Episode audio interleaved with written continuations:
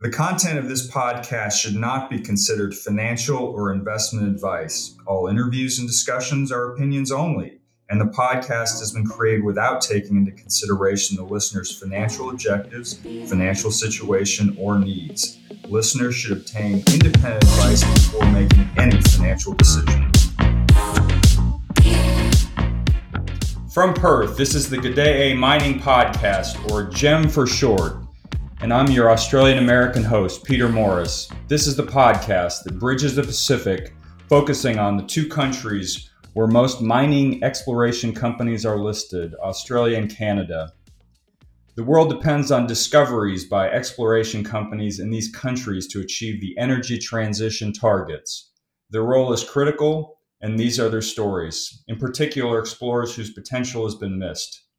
We're in the middle of a podcast series covering lithium, Australia dominates the lithium industry, not only accounting for around half of the world's production, but also its technical expertise. Because of this expertise, ASX listed companies are leaders in emerging hard rock as well as sedimentary hosted deposits in Canada and the United States. As a former fundie, I was always asked why I should care about investment. So, why should you care about lithium, specifically lithium in North America? First, it could be a good opportunity. The stocks were hammered earlier in the year as lithium prices in China collapsed, but prices appear to have bottomed and begun to rebound. This trajectory could be maintained assuming that demand doesn't fall due to an economic slowdown. Second, the opportunity in North America is huge. Based on the number of announced EV battery plants, the United States will need over 600,000 tons of lithium carbonate equivalent, LCE, by roughly 2031. This doesn't factor in demand for lithium for energy storage. This is equivalent to nearly twice Australia's production last year or the entire world's production in 2021. Producing 600,000 tons of LCE locally by 2030 will be very difficult, if not impossible, because so many mines will be needed. Currently, there's only one small operating mine in the United States, and recently Sayona restarted production of the project in Quebec, becoming the second in Canada. It's important to note that EV credits in the United States favor production from countries with free trade agreements, including Canada and Australia. Today, I'm joined by one of those companies exploring for lithium in North America whose potential has been missed. Jindalee Resources and its executive director and CEO, Lindsay Dudfield. Jindalee was early in clay hosted lithium deposits in the United States. In fact, Jindalee acquired the property almost exactly five years ago. And in only five years, the company has identified a staggering resource of 21.5 million tons of LC. Yes, I said 21.5 million tons, which would make it the largest resource in the United States and one of the largest globally, based on my estimates. The company recently hired Fluor, which is a leading engineering construction company based in the US that operates globally, to conduct a pre feasibility study that will be released later this year. Fluor has also done design work for Ioneer's Rhyolite Ridge project in Nevada. The company is in the McDermott caldera north of Lithium America's Thacker Pass deposit. In fact, Lithium America's once owned Jindalee's property. To give you a perspective, Thacker Pass has a measured and indicated resource of 16.1 million tons out of a total resource of 19. Lithium America is, is targeting production of 80,000 tons of lithium carbonate in two phases. In its 43101 feasibility study that was published in November 2022, the company highlighted an after-tax IRR of 21.4% based on capex of 2.3 billion for phase 1 and 1.7 billion for phase 2. So why should you care about Jindalee? The first of course is the size of the resource. It's massive. Second is its management. Lindsay is a proven leader he has developed numerous companies. Importantly, his interests are aligned with investors is the largest shareholder of Jindalee stock with an ownership stake of over 25%. He clearly believes in the company. Since its founding, the company was focused and has been focused on creating shareholder value. Looking just at McDermott, the cumulative exploration evaluation expense to book this resource has been less than Australian dollars 10 million, and the stock has a value of over 100 billion. But there's more to come. In a presentation in 20, 2007, Jindalee and its project generator model described itself as a low risk entry to a high risk sector. This sums it up well. Let's dig in. Lindsay, welcome and thanks for being on the podcast. Thanks, Peter. It's great to be here. Let's start by discussing the resource of McDermott. Lithium America's VP of Exploration, Dr. Tom Benson, described the caldera is the largest lithium deposit in the world based on a report published by the Nevada Bureau of Mines and Geology. You saw the potential earlier than others in state ground. Could you tell us what you saw that others didn't and why this caldera possesses so much lithium? Yes, thanks, Peter. Well, actually, if we take a step back, it's why did we become interested in sediment hosted lithium deposits in the United States? Um, so I'd been really impressed by how unconventional hydrocarbons had transformed the, the US economy and how they'd gone from being a major importer of oil and gas in the mid 2000s uh, to a net energy exporter in a really short space of time. It was super impressive.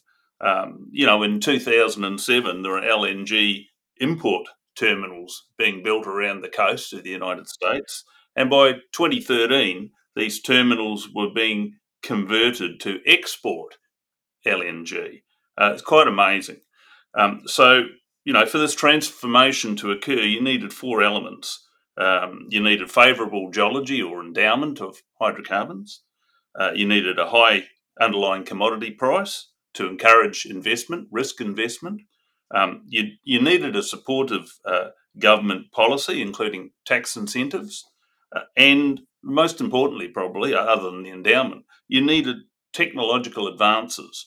Uh, in this case, it was horizontal drilling and fracking that allowed the tight shales to be uh, to be opened up and, and, and the hydrocarbons to be released.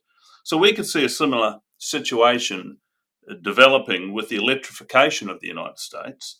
Uh, and it was already well underway in, in, in Europe and to a lesser extent in, in China.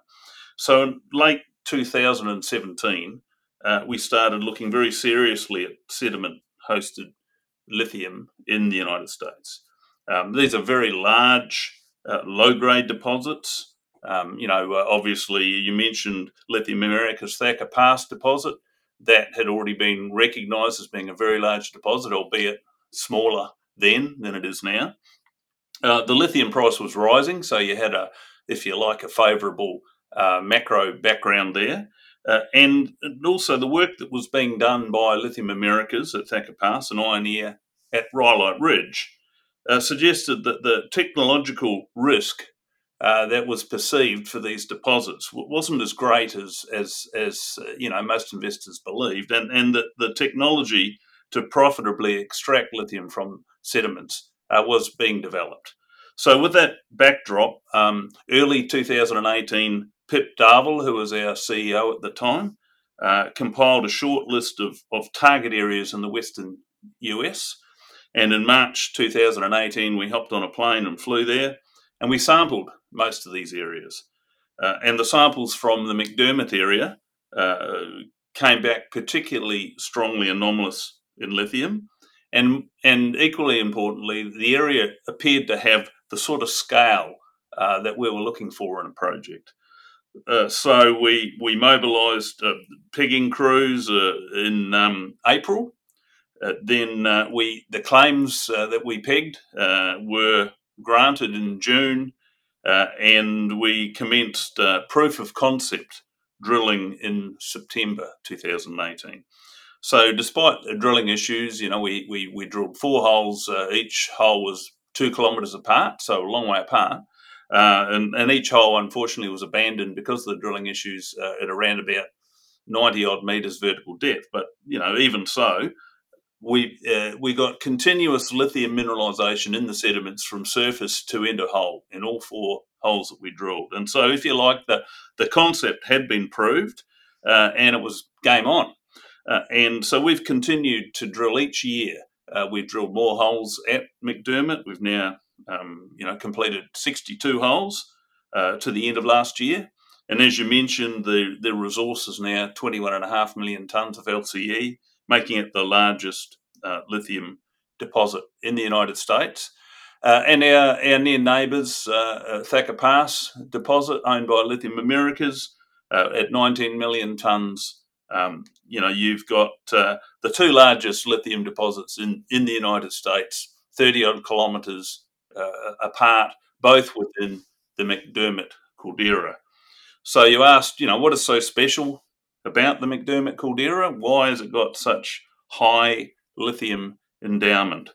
Um, so the volcanics that erupted and, and, basically formed the caldera back around 16 million years ago, they were pretty special in that they had unusually high lithium background.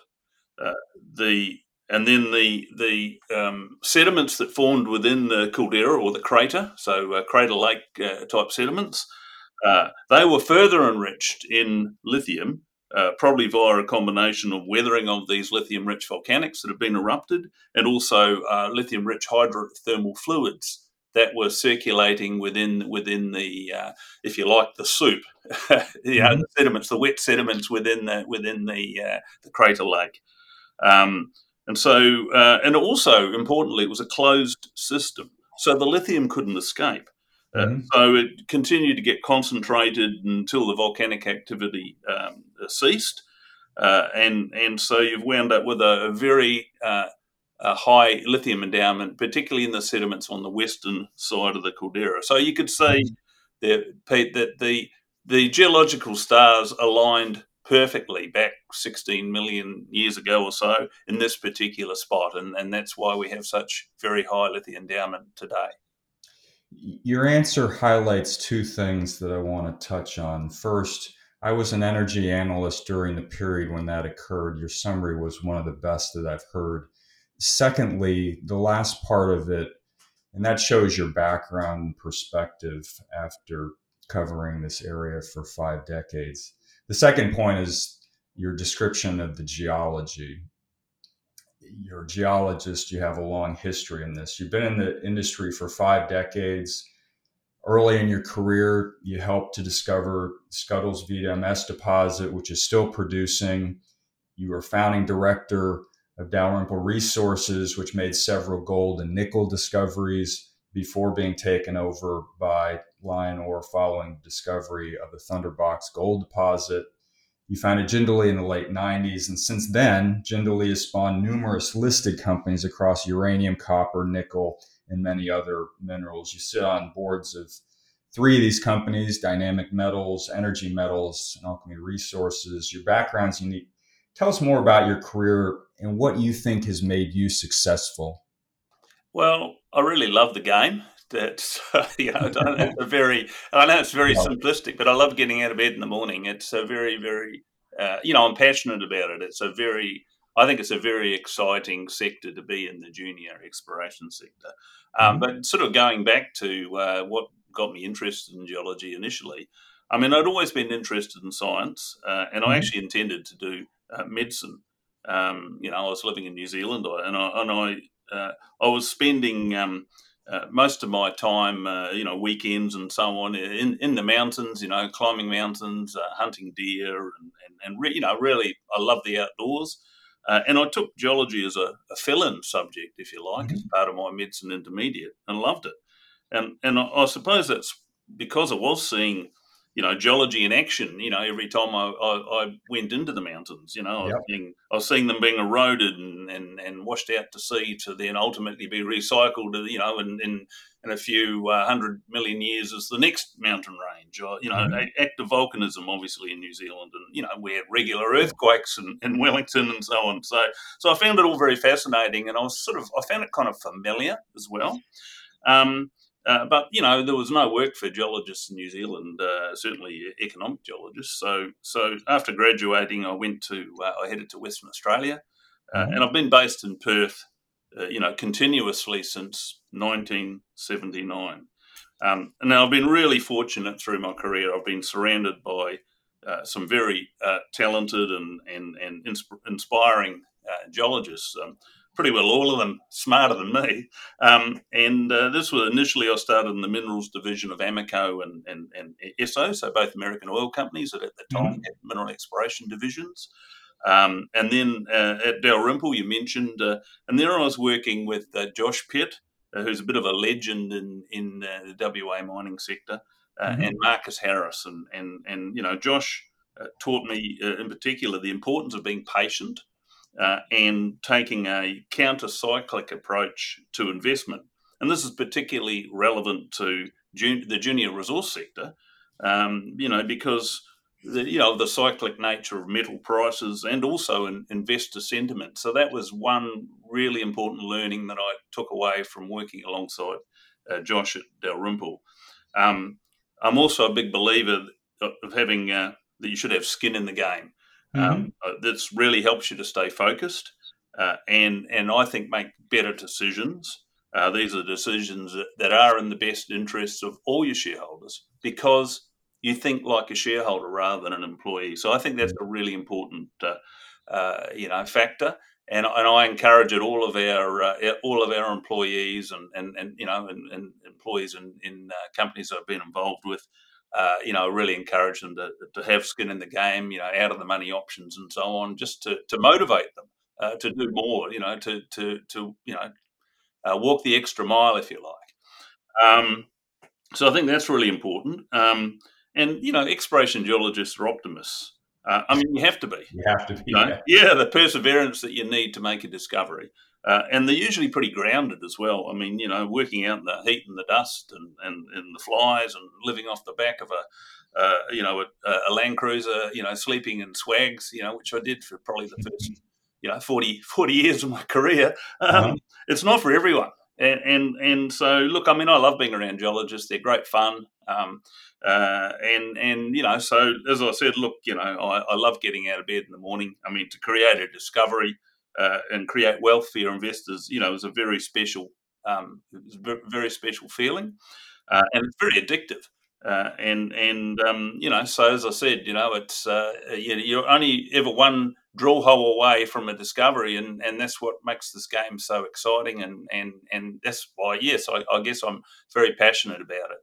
Well, that's fantastic. Well, in spite of your background and the size of the resource, Based on the current market capitalization, there appears to be some skepticism. One area of skepticism could be that this is a clay hosted deposit. There aren't any clay hosted mines. Luckily, you have Lithium Americas and Ioneers projects paving the way for you. Could you discuss very briefly the difference between a hard rock flow sheet and a flow sheet for clay hosted lithium? How much of a challenge, for example, do you think that the sulfuric acid plant, which is one of the biggest capex items for Thacker Pass, will be? Yes, look, I mean, first of all, I'll touch on the investor skepticism, and look, I mean, that's perfectly understandable. You know, it, I, I, I fully understand why investors are wary about sediment-hosted lithium deposits because, you know, as we sit here today, there are none in commercial, you know, operation. Mm-hmm. Uh, obviously, uh, Lithium Americas Thacker Pass is now under uh, development, uh, so that's that's that'll be the first cab you know out of the ranks. Mm-hmm. Um, but and and look, it was similar with unconventional hydrocarbons, as we mentioned. You know, uh, uh, we mentioned they faced similar skepticism early on. you know, as did, for example, more locally here, lateritic nickel deposits. Mm-hmm. And, and look, not all projects will be successful um, you know, as was the case in the early days of, of uh, lateritic nickel. But, you know, you've got two, uh, you know, great uh, mines that have been operating here now for, for you know, a, a long time uh, in uh, Murrin Murrin and uh, the Ravens, uh, Ravensthorpe. Mm-hmm. So, um, you know, they, they, you know, but obviously, you know, new technology, new style of mineralization, and, you know, investors are naturally um, skeptical, you know, but I am encouraged that, you know, as you mentioned, both – uh, Thacker Pass and, and Rhyolite Ridge are well advanced. In fact, they've both been running pilot plants uh, mm-hmm. uh, several years now to optimise their, their flow sheets and produce lithium products for, for testing by off takers. Uh, and they've also entered into offtake agreements with uh, end users. So, you know, that, that obviously speaks volumes to the sort of product that they're able to produce. Um, mm-hmm. so I think a lot of the perceived uh, processing risks are being addressed, and, and over time, you know, the, the, they'll be seen to be a lot less risky than than they are currently. Um, you asked the flow sheets uh, for hard rock deposits versus sediment. So look, you know, hard rock deposits, um, the lithium's associated with spodumene uh, crystals formed in intrusives called pegmatites. Um, and in WA, where most of the uh, the hard rock uh, lithium is, is sourced, as you mentioned, um, you know, the pegmatites are crushed, the spodumene crystals are concentrated mechanically uh, to produce uh, effectively a, a, direct shipping ore, uh, which is usually then shipped overseas. Uh, in fact, currently it is all, all of it shipped overseas to uh, mostly to China. conversion to um, lithium chemicals for lithium ion batteries. though there are conversion facilities currently being constructed locally, for example, was a, a joint venture between IGO and Tianqi uh, called the, the Kwinana Lithium Refinery JV. Uh, and, and that's producing, you know, first product at the moment. So, you know, that's that's well under, underway. Uh, whereas both Thacker Pass and, and Rhyolite Ridge, um, you know, they're sediment-hosted deposits like McDermott, they propose to leach the lithium uh, from the sediments with sulfuric acid, which they'll be producing on site from an acid plant, and then purify the the leach solution to precipitate out the lithium carbonate or, or hydroxide if that's what they're producing, uh, and then that'll be shipped to battery factories in the United States. So um, both Thacker Pass and our McDermott uh, deposit, uh, the ore can be beneficiated, and that's a that's a that's a major advantage because that allows you to concentrate the fine or clay fractions, which contain most of the lithium, mm-hmm. prior to leaching with, with acid.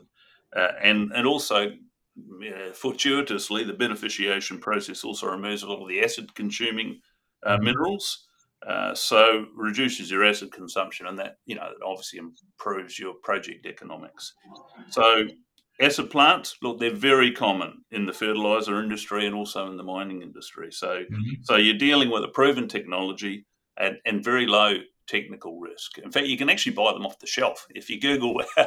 sulfuric acid plants, there'll be a number of vendors with photographs of the sort of product that they can uh, they can provide. So, um, uh, look, you know, and, and because uh, another advantage is because the production of, of uh, sulfuric acid is um, exothermic the heat mm-hmm. that's generated can be converted right. to electricity to, to power your operation. And, you know, it's likely that 60 to 70% of uh, the, the electricity that's consumed at, at uh, McDermott operation, once it's up and running, uh, will be uh, produced from the acid plant. So, um, look, I, I, don't see that as being nearly uh, uh, the risk, you know, that, that maybe the outside investors see it as. You know. Okay. Well, another area of skepticism may be regulatory uncertainty. Let me ask a, a, series of questions, but if you could walk through the major steps that are needed to take your resource to a mine, things like NEPA approval. Unlike Thacker, which is in Nevada, your property is north of the state line, Oregon, where there's far less mining. How does that impact you? And then finally, South 32's Hermosa project was granted Fast 41 status, making it the first mining project to receive that designation. That designation is designed to help expedite approvals for major infrastructure projects in the US. Could you receive Fast 41 status as well? Okay, so look, I mean, the process for for um, investors outside of of the United States, look, you know, the process of permitting a mine in the United States is much slower currently and more mm-hmm. complicated than, say, for example, in Western Australia. Um, but that said, the US government's realised that the permitting process needs to be reformed to mm-hmm. help the, uh, the, the country become more self sufficient in critical minerals like lithium.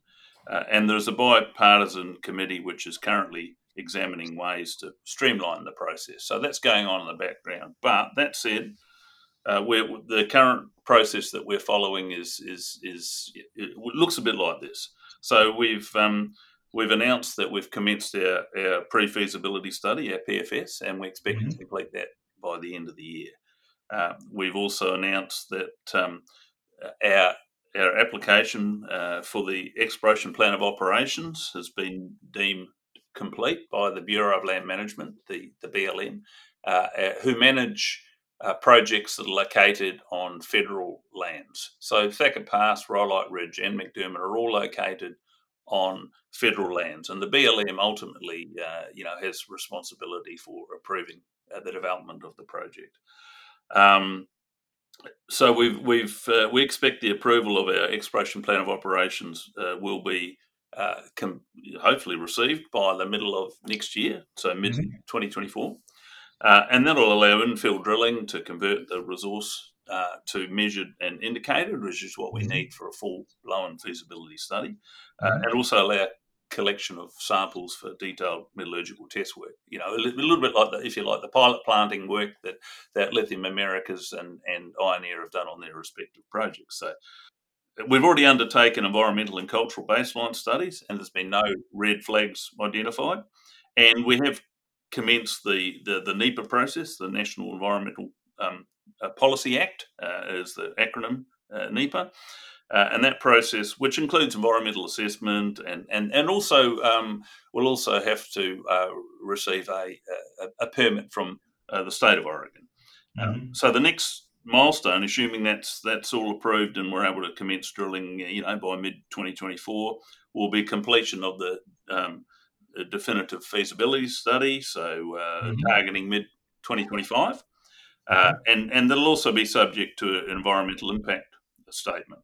Uh, and then, you know, assuming that is all, you know, works as, as planned, we expect we'd receive our record decision and key state permits late 2026, um, and which would allow commencement um, of construction by mid 27. So, if you look at Thacker Pass, from completion of their P- PFS uh, to commencement of uh, construction, which you know uh, started a, a, month or two ago, that took four and a half years. Uh, and that included uh, several legal challenges to the to the approvals uh, process, and they ultimately were all overturned and and and, and and so on. So if we follow a similar path, as I said, you know, we we could well be in um, construction by 2027, and and sort of by way of background, I mean the McDermott deposit, look, it's located in Oregon, but it's the poorest county in Oregon, very southeastern corner of Oregon. Yep. There, as I said, there've been no showstoppers identified from our baseline studies, mm-hmm. uh, and there is bipartisan support for uh, the development of domestic critical minerals projects. So I'm quietly confident that um, McDermott will be developed because really it has to be. Um, now, you asked about FAST-41 status. So, look, we may qualify We've um, we're in the process of completing the application form uh, and submitting that, uh, and um, and I believe that the release of the uh, PFS at the end of the year, which will mm-hmm. detail our production metrics, you know how much uh, lithium carbonate we, we we're targeting uh, to produce and the number of decades that, that, that of mine life ahead of us. Uh, mm-hmm. I think that'll certainly assist that process. Well, that would be a really rapid timetable achieving those targets. One of the advantages of being in the US is all of the funding that's available. The government through DOE is providing Ioneer a loan worth the 700 million.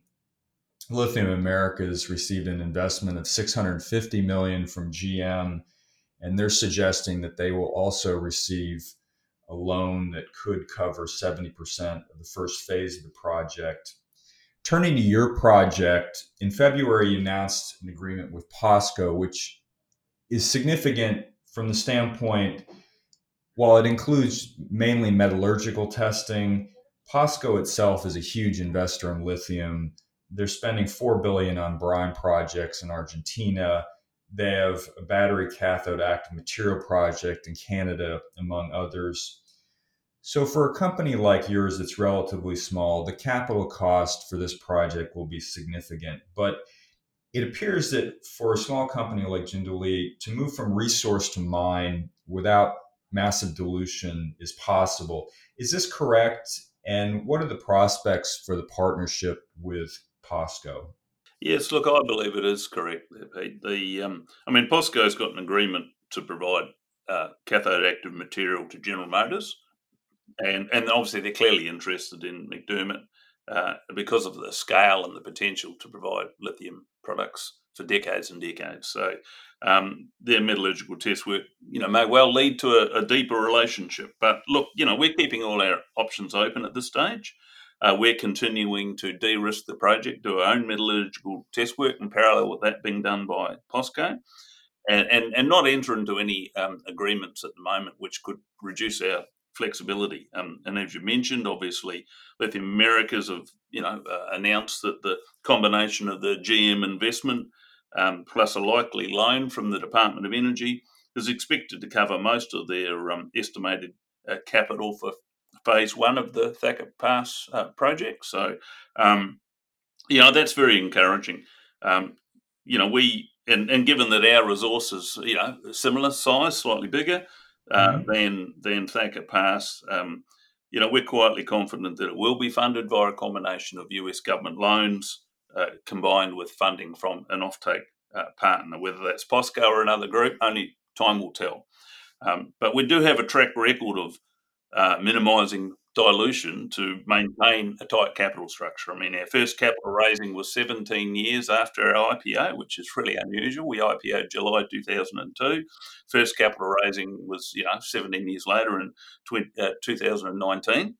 Uh, so as a result, we've only got 57.4 million shares on issue, uh, and that provides fantastic leverage for our shareholders. Uh, with you know, should things proceed as we expect they would. So, look, you know, I think that it's pretty clear the track record is we we we guard our capital structure very uh, closely to make sure mm-hmm. that we maximise leverage for our shareholders. Well, it's a very very interesting story, Lindsay. Thanks for being on the podcast and reviewing it. It was great to have you here. And thank you for listening and look for the next GEM podcast. During the next episodes, we'll continue looking at lithium projects in North America, followed by Europe, and conclude with lithium recyclers. In the meantime, follow Stockhead for daily updates on all of the key information about the industry. And until next time, good day, A.